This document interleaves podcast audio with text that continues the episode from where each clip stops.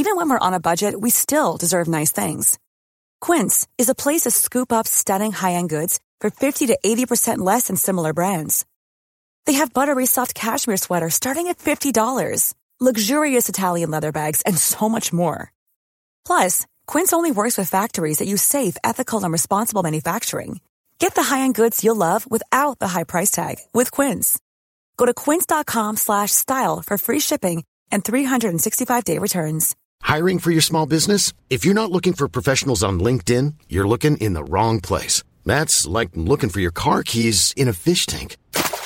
LinkedIn helps you hire professionals you can't find anywhere else, even those who aren't actively searching for a new job but might be open to the perfect role. In a given month, over 70% of LinkedIn users don't even visit other leading job sites. So start looking in the right place. With LinkedIn, you can hire professionals like a professional. Post your free job on linkedin.com/people today. Burrow's furniture is built for the way you live.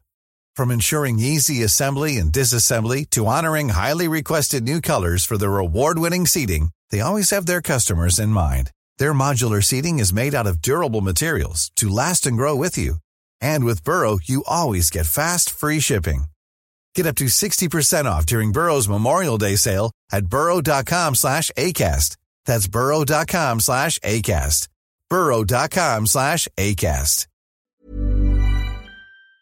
Welcome to Easy Physics, the podcast that brings the wonders of physics to your ears in a simple and engaging way. I'm your host, Jesse, and today I'm thrilled to have with me Rowan Feynman, a renowned physicist who's here to demystify the world of tidal forces and gravitational interactions. Hi, Rowan. It's great to have you here. Hi, Jesse. It's an absolute pleasure to be on the show. I'm excited to talk about gravitational interactions and tidal forces. They're truly fascinating topics. Let's jump right in then. Can you start by explaining what tidal forces are in a nutshell? Sure. Tidal forces are the result of the gravitational pull from one object affecting various parts of another object differently. For example, the moon's gravity pulls on Earth's oceans, causing the water levels to rise and fall, creating tides. The key point is that this force is not the same across the whole body. It varies with distance. I see. So it's the difference in gravitational pull across an object. But what exactly causes this difference? The cause is the gravitational gradient. Gravitation pulls more strongly on objects that are closer and less strongly on those further away. When we think about the Earth and the moon's gravitational pull is strongest on the side of Earth closest to it and weakest on the far side. This difference stretches and squeezes Earth slightly, leading to what we perceive as tides. Interesting. And does this affect anything other than oceans? Absolutely. While ocean tides are the most noticeable, tidal forces affect the solid body of Earth as well, though to a lesser extent due to its rigidity. In extreme cases, tidal forces can even rip objects apart, a process known as spaghettification, when they get too close to a black hole, for instance. Spaghettification sounds intense. Could you elaborate on that a bit? Sure. Spaghettification is when an object gets so close to a black hole that the difference in gravitational force across it is so extreme that it stretches the object out into a long, thin shape like spaghetti. It's a great demonstration of how powerful and varied gravitational forces can be. Now let's talk about the other component of our topic, gravitational interactions. How are these connected with tidal forces? Gravitational interactions are the forces two objects exert on each other due to their masses. These interactions not only cause the orbital motion of planets, but also give rise to the tidal forces we've been talking about.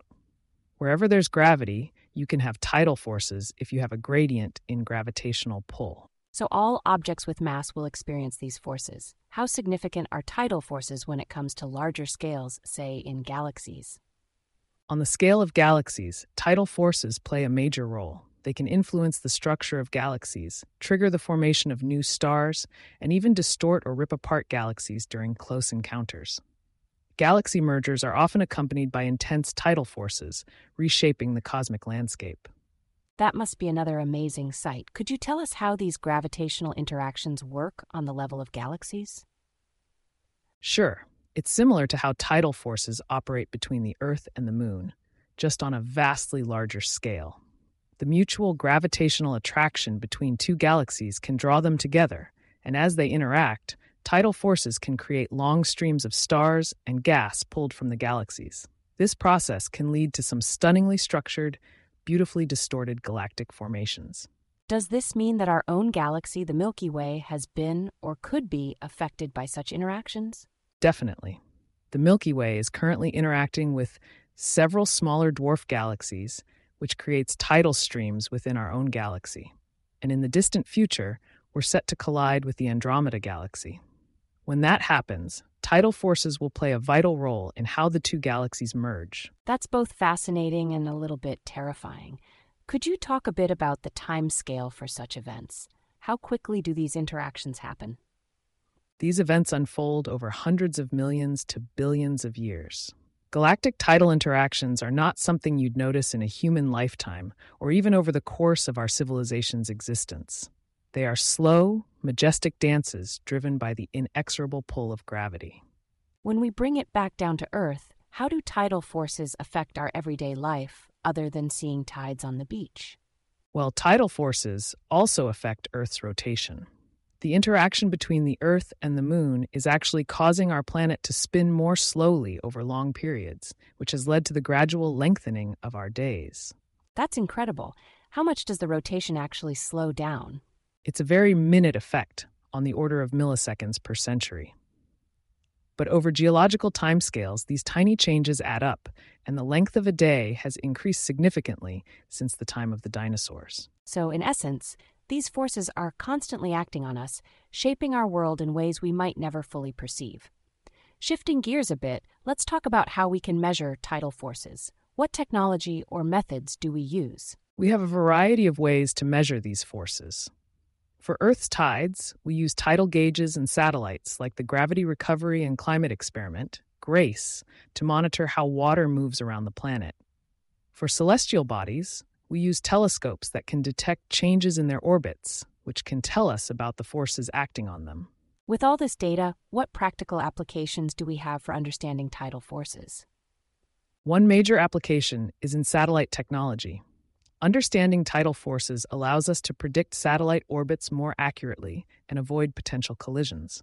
Another is in managing and predicting tides for naval and port operations, ensuring safe and efficient maritime activity.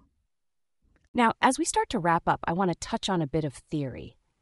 Can you explain how Einstein's theory of general relativity fits into all this? Certainly. General relativity tells us that what we perceive as the force of gravity is actually the curvature of spacetime around massive objects.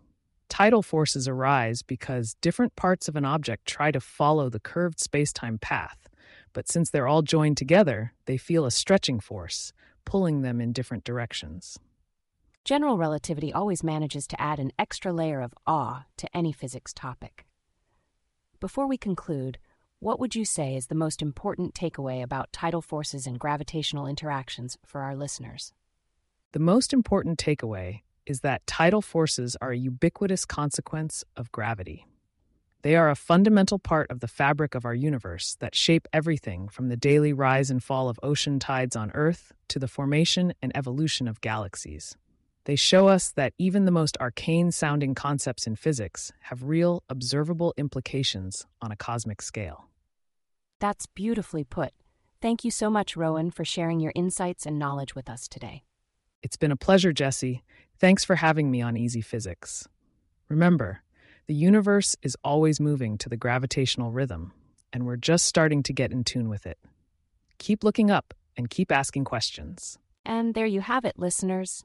A journey through the unseen forces that govern the universe itself. A big thanks to Rowan Feynman for joining us today, and to you all for listening in. Until next time, keep your curiosity charged and your mind open.